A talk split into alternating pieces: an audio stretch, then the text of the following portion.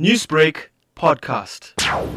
The ACM welcomes the judgment. Uh, we believe that it opens the door for individuals to stand both for national and the provincial levels of government. This was prohibited before.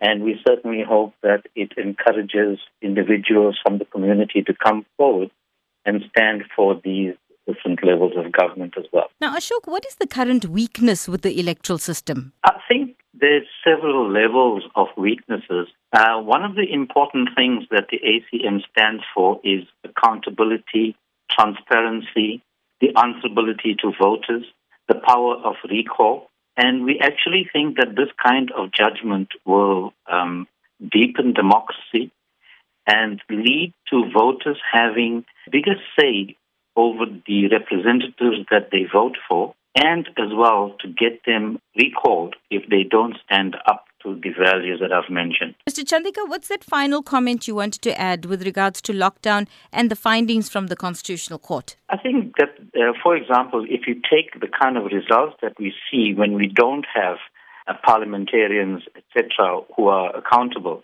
let's look at the situation that we face under COVID under these lockdown conditions. We are 25 years into democracy, 25 years plus.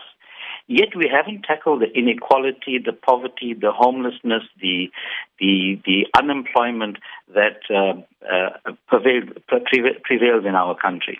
Now, if we had representatives who were had integrity, who had the accountability and the responsibility, I believe we would be far further down the line in terms of having the infrastructure, in terms of, in terms of having more jobs, more development, so that in 25 years' time, we are not having the same conversation when another virus confronts us. Newsbreak, Lotus FM, powered by SABC News.